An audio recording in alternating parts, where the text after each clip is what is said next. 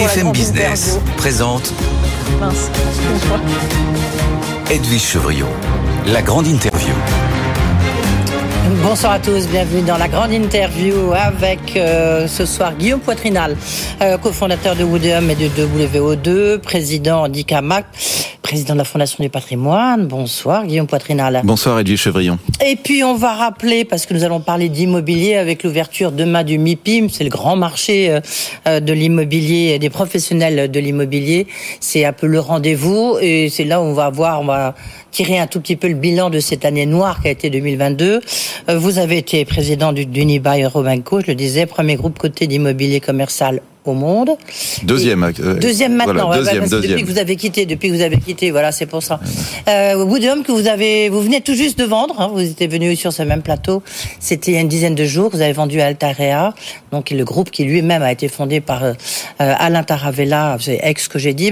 C'est dire si vous connaissez bien l'immobilier. Euh, une année noire pour l'immobilier, c'est le constat qu'on va tirer demain. Oui, une année, une année de transition. D'abord, demain, il y aura beaucoup de monde à Cannes. C'est un des plus grands salons, d'ailleurs, euh, professionnels, en fait, euh, en Europe, hein, ce, ce fameux MIPIM, où se retrouvent, où vont converger des investisseurs du monde entier. Et on va d'ailleurs avoir le, le retour des Chinois, on va avoir le retour des Asiatiques. Je pense qu'on n'aura pas beaucoup de Russes, mais on aura des Anglais. Et euh, donc, il y aura beaucoup de monde euh, c'est, euh, pendant, pendant ces 72 heures euh, à Cannes. Qu'est-ce qui s'est passé depuis, depuis 12 mois? Eh bien, un retournement des taux, euh, très clairement. Donc, euh, un retournement des taux, ça veut dire des valeurs immobilières qui baissent, puisque euh, les, les, les taux de rendement exigés sont aujourd'hui euh, supérieurs. Donc, on est dans une, une espèce de, de, de charnière, et ces taux, en fait, ils augmentent non pas pour, à cause de, de la croissance économique, ils augmentent, ils augmentent à cause de l'inflation, et l'inflation n'est pas encore totalement rentrée dans les loyers. Elle, les loyers sont indexés par principe, mais on, on a toujours un petit effet retard, et donc en effet, il y a eu euh, un ralentissement en fait des investissements avec des investisseurs qui attendent de voir où les choses vont se vont se stabiliser après des années et des années de croissance euh, des prix euh, d'immobilier sur le tertiaire, mais aussi sur le résidentiel. Est-ce que vous, vous diriez que c'est une crise sans précédent que connaît justement le secteur immobilier Alors, je suis d'accord qu'il faut bien faire la distinction entre le résidentiel, le neuf, l'ancien, euh, les bureaux. Mais globalement, est-ce que c'est une crise sans euh, précédent? et- Il y a eu d'autres crises quand même de l'immobilier. hélas, hélas, je vais sur mes 30 ans de carrière et il y a des crises très régulièrement en immobilier, contrairement à ce que euh, l'immobilier peut peut donner à penser. Et on a toujours l'impression que l'immobilier. Alors sur le très long terme, l'immobilier finit toujours par s'en Là, sortir, c'est mais quand même baisse mais d'un quart, mais dans le neuf. Hein. mais, mais voilà, il, il se trouve, il se trouve que l'immobilier est cyclique par nature. Derrière ce cycle en fait financier se rajoute euh, un, un cycle en fait de, de, de, de, de, de production. Donc en fait aujourd'hui, on a aussi, et il faut bien le comprendre, euh, une offre qui ne correspond pas à la demande, notamment sur les bureaux. C'est-à-dire que pour faire euh, assez simple, il y a une évolution euh, du modèle de bureau. Euh, ce que nous demandent aujourd'hui les entreprises, ce sont des bureaux écologiques, ce sont des bureaux bas carbone, ce sont des bureaux qui sont adaptés aux nouveaux modes de travail, mode de travail beaucoup moins hiérarchisé. Donc euh, le bureau traditionnel où on a euh, euh, le, le bureau du patron euh, tout, Tout isolé, tout en haut, de voilà 50 son, son ascenseur particulier, etc. Tout ça c'est fini. On nous demande des grands espaces paysagers et puis des bureaux qui sont à la fois avec les codes de l'hôtellerie. On, on veut des grands, euh, des, des, des grands espaces de repos. On veut un baby foot. On veut un bar qui fonctionne. On veut une toiture terrasse euh, où on va pouvoir aller faire un peu de cueillette, etc. Donc on a des bureaux euh, aujourd'hui une demande sur les bureaux qui euh, tout simplement ne correspond pas à l'offre. Pour faire simple, Ouais. Edwige Chevrillon, nous avons 50 millions de mètres carrés de bureaux en Île-de-France. Il y en a probablement 95% qui sont obsolètes, c'est-à-dire qui correspondent à des modes de travail avant Covid, avant télétravail, et qui correspondent pas à ce que veulent notamment les jeunes. Mais les grands, les grands projets, la, la tour triangle, d'autres grands projets, de euh, grandes tours qui sont en train de s'ériger à la défense. Pour vous, euh, Guillaume Poitrinal, alors c'est vrai que vous avez aussi une optique particulière, hein, mais vous vous dites c'est terminé. 95% des gens n'en veulent plus. Je pense que c'est pas tellement bon, hein. les, der- les dernières Ah, si. tours, les dernières tours, euh, la tour Trinity, la tour Triangle, et, je, bon, je, je pense que d'ailleurs, par exemple, la tour Trinity, qui est la dernière qui a été faite par par Unibail, là, elle est en train de se remplir complètement aujourd'hui à des loyers euh, de 600 euros du mètre carré. Donc les choses fonctionnent pour ces tours de dernière génération. Ce que je vise, c'est le stock. Et le stock, ce ne sont pas les tours de dernière génération, ce sont des tours des années 80, des années 70, des années 80, des années 90. Et puis, euh, c'est euh, aussi euh, un ensemble de, de, de, de bureaux qu'on retrouve en première couronne et parfois même dans Paris et qui ne correspondent plus aux nouvelles manières de travailler. Le, donc, de, demain, je vais dire, au MIPIM, vous dire, c'est un salon donc très important. Je crois qu'on attend 23 000 personnes. Hein, donc, il y a beaucoup de gens qui, qui, qui, qui, vont, qui vont venir. La tonalité va être quoi, à votre avis? Alors, la, tonalité, ça va être, ça va être un peu, ça va être un peu schumpeterien. Ça va être un peu schumpeterien. C'est-à-dire que on va probablement euh, se euh, dire un peu au revoir à, euh, à, à, un certain nombre, je dirais, de d'immeubles, une catégorie d'immeubles, etc., dont les gens veulent se séparer aujourd'hui, d'ailleurs, le plus vite possible. Et puis à la fois, ça va être pour l'occasion, puisqu'en fait c'est aussi la thématique du MIPIM, de parler d'immeubles écologiques, d'immeubles qui rencontrent la demande des grandes entreprises aujourd'hui. Vous savez, j'ai écrit un, un, un, livre qui s'appelle Pour en finir avec l'apocalypse, dans lequel je raconte très sincèrement que je pense que ce sont les entreprises qui vont sauver le monde, tout simplement parce qu'elles sont sous beaucoup plus de pression que les individus et encore plus de pression que les politiques sur la question euh, climatique, sur la question des gaz à effet de serre. Une entreprise aujourd'hui, elle est sous la pression de ses consommateurs, de ses salariés, de ses actionnaires, de ses banquiers sur ces sujets-là. Et donc, en fait, je, je, je, pense que les entreprises vont exiger, euh, mais qu'il s'agisse d'ailleurs de bureaux, probablement de commerce aussi demain, les entreprises vont exiger de l'immobilier bas carbone. L'immobilier bas carbone, c'est quoi Alors ça, non, non, non, ça, ça, on va en parler. Là, là, vous êtes déjà dans, dans, dans en train de, de tracer votre route Poitrinal. Moi, je voudrais quand même qu'on revienne un peu sur le, la, conjoncture de l'immobilier, parce que vous l'avez euh, mentionné rapidement, évidemment, hausse des taux d'intérêt qui complique la donne. Ensuite, il y a la hausse et la flambée même des coûts de l'énergie et des coûts de la construction, les pénuries de matériaux. Donc tout ça, pour vous, c'est vous, vous, les balayez, vous balayez ces arguments du d'une main ou pas Attention, c'est tout, il faut pas tout mélanger. Les pénuries de matériaux, on les a eu beaucoup, on les a eu beaucoup pendant la crise Covid. Aujourd'hui, les choses sont en train de se normaliser sur le terrain des pénuries de matériaux. Alors, il y a de l'inflation, oui. Pénurie, on peut plus parler de pénurie sur nos chantiers sont livrés. Euh, on a eu quelques sujets. Euh, aujourd'hui, il y a plus de pénurie. De l'inflation, il y en a.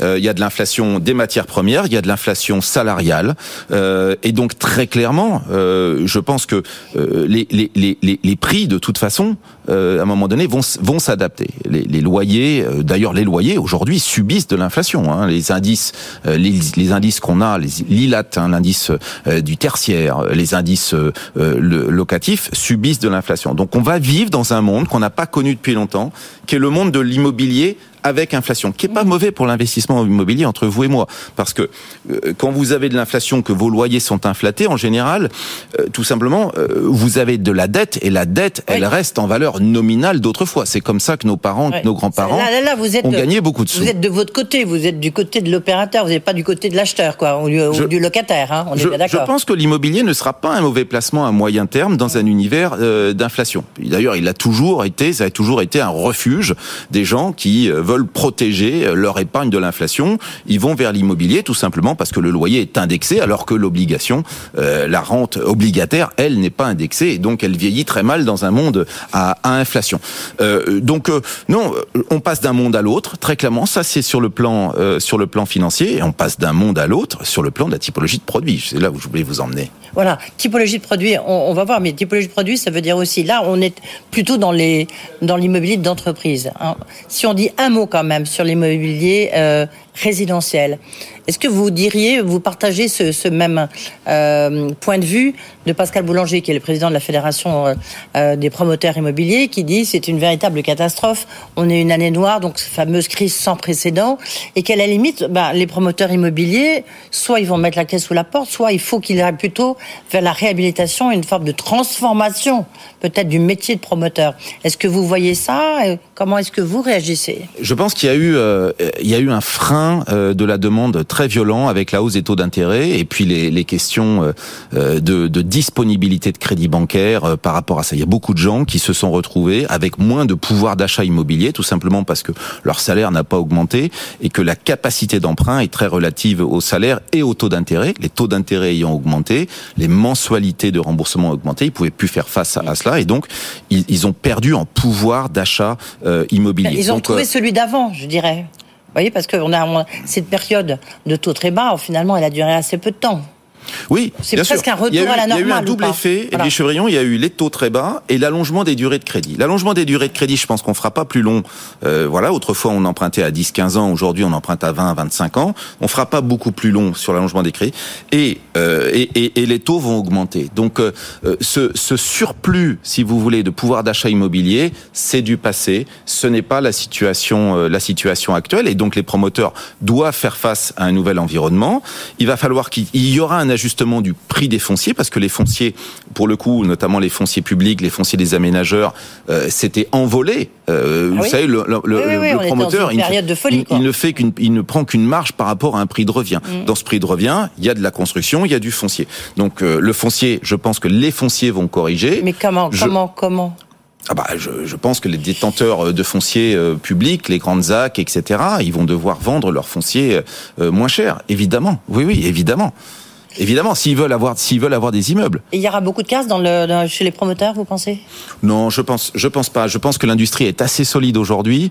Les fonds, les, les grands promoteurs sont très solides. Hein. Vous les connaissez, c'est Nexity, c'est Kaufman, Altarea, Cogedim, sont des boîtes extra. Bouygues, évidemment, Ouais, BNP Paribas Real Estate, boîtes, euh, sont des boîtes extrêmement, euh, extrêmement solides. ICAD aussi, extrêmement solide avec la Caisse des dépôts derrière. Donc, je suis pas inquiet sur le, sur le, sur le bilan des promoteurs, mais c'est, on est dans un sujet de transition. Et lorsqu'ils demandent, euh, en disant il y a une crise d'offre, une crise de demande, hein, un peu ce que vous avez expliqué tout à l'heure, lorsqu'ils demandent une aide fiscale, euh, vous dites que vous, vous soutenez leur demande euh, auprès de Bruno Attal ou, Non, Bruno non, Maire, il- vous dites c'est pas la peine. Mais en fait, euh, oui, ce n'est d'ailleurs que justice. Pourquoi? Parce que en fait, ce métier est criblé d'impôts.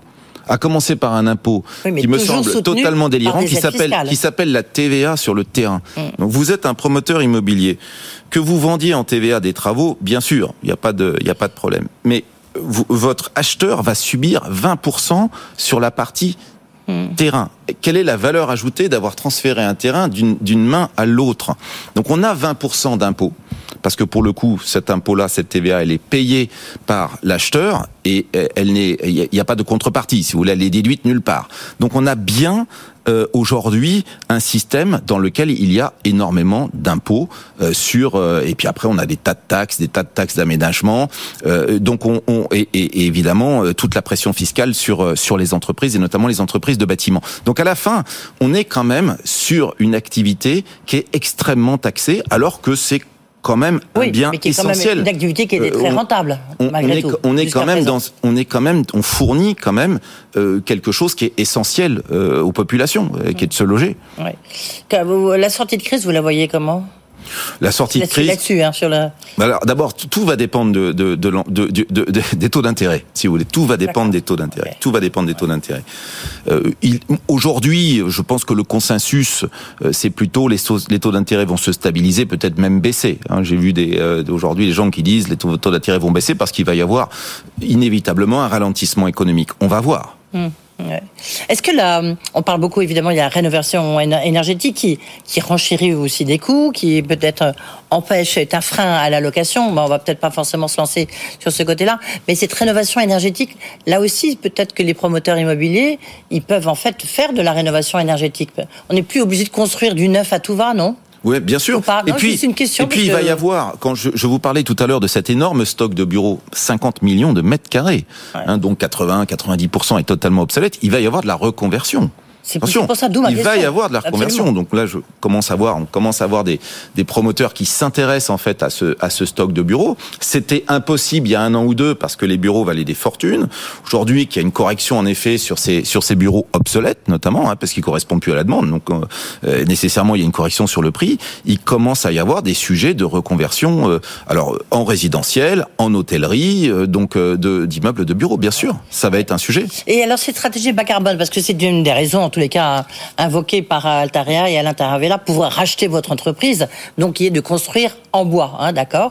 Euh, Donc vous avez vendu Woodium 100 millions d'euros, c'est le chiffre. euh, Il n'est pas officiel, donc oui, je mais vous laisse même, dans votre bouche. On est, on est entre nous, c'est euh, non, Non, on n'est pas entre nous et je vous laisse dans votre bouche, Edwige Est-ce Chevrillon. que c'est un chiffre fou ou pas?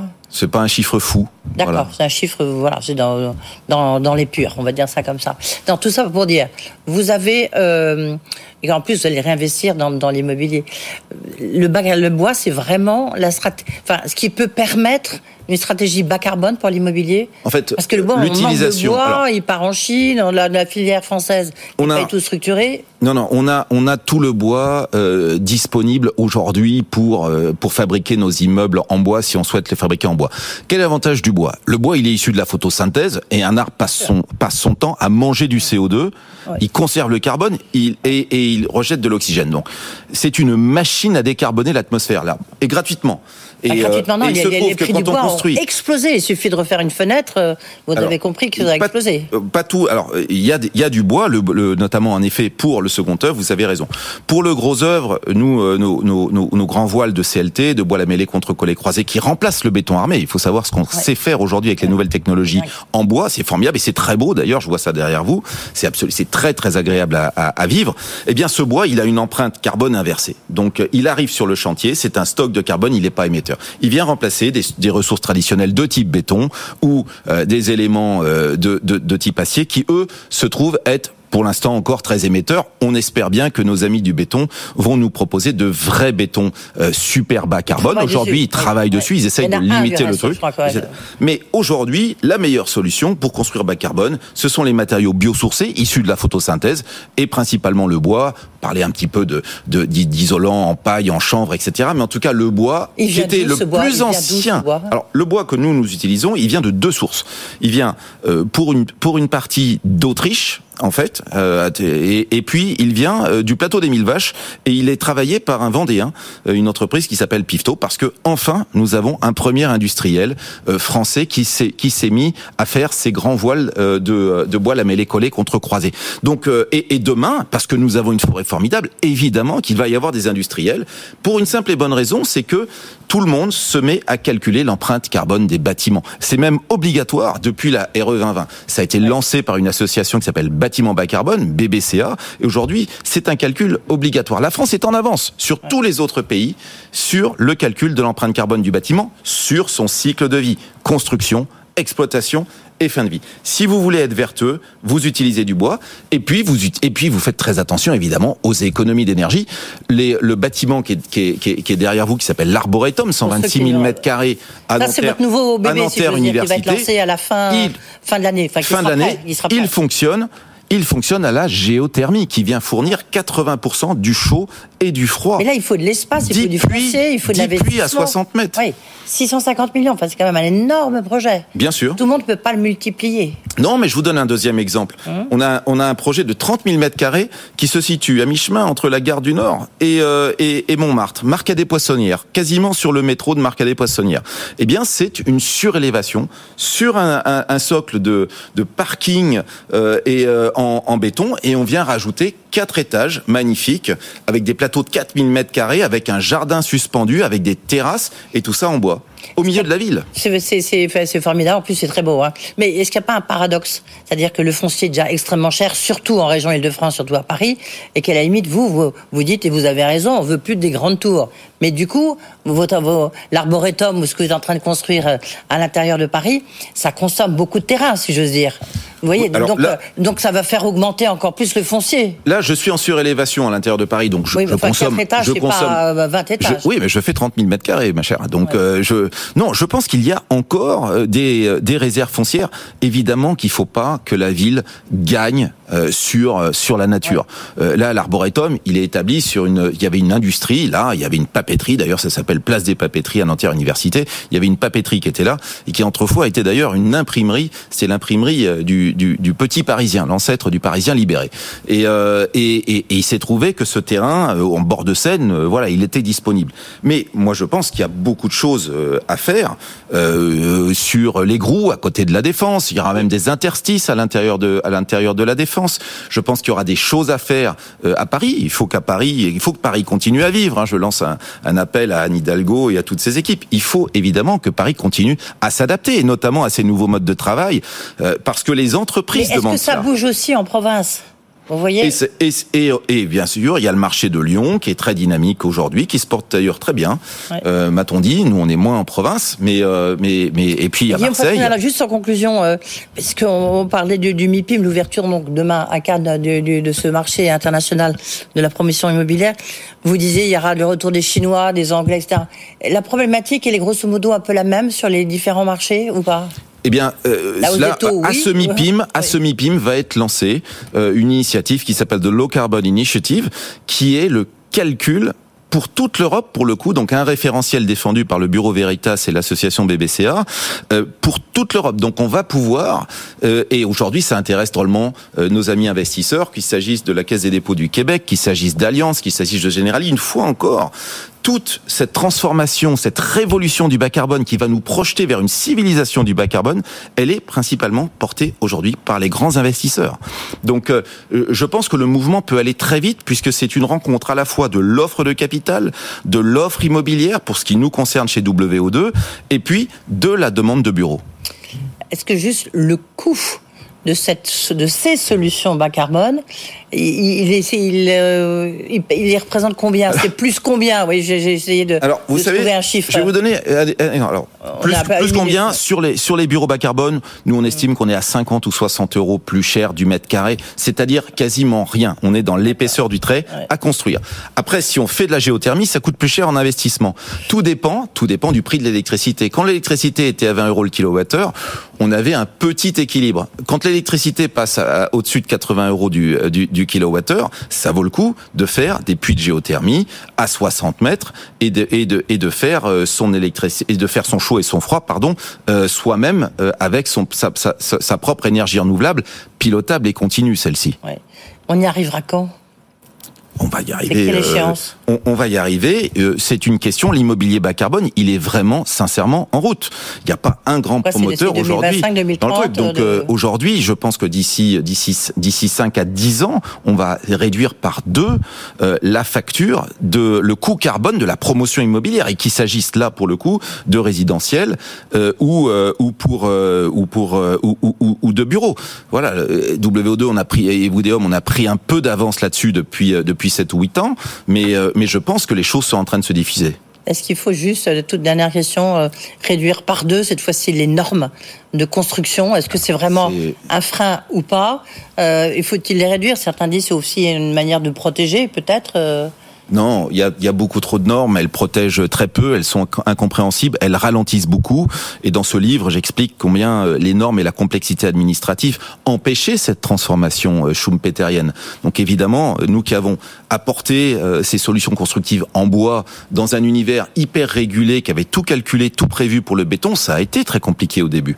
On a fini par y arriver, mais ce monde hyper régulé dans lequel nous vivons est un monde qui ralentit les transformations, qui ralentit les évolutions. Or là, le temps nous est compté parce que le défi climatique est devant nous. Merci beaucoup, Guillaume Poitrinal, donc euh, le patron aujourd'hui de WO2, euh, Guillaume Poitrinal. On a parlé du MIPIM, vous êtes plutôt optimiste hein, en tous les cas. Voilà, c'est un rendez-vous très important. On verra l'issue de ces deux jours de conclave euh, international. En tous les cas, vous êtes plutôt optimiste. Merci beaucoup. Merci beaucoup. Dans un instant, Tech Co avec François Sorel, évidemment, beaucoup d'interrogations autour de la tech après la faillite de SVB. Quelles conséquences? C'est à suivre. Bonne soirée. Good Evening Business. Actu, experts, débat et interview des grands acteurs de l'économie.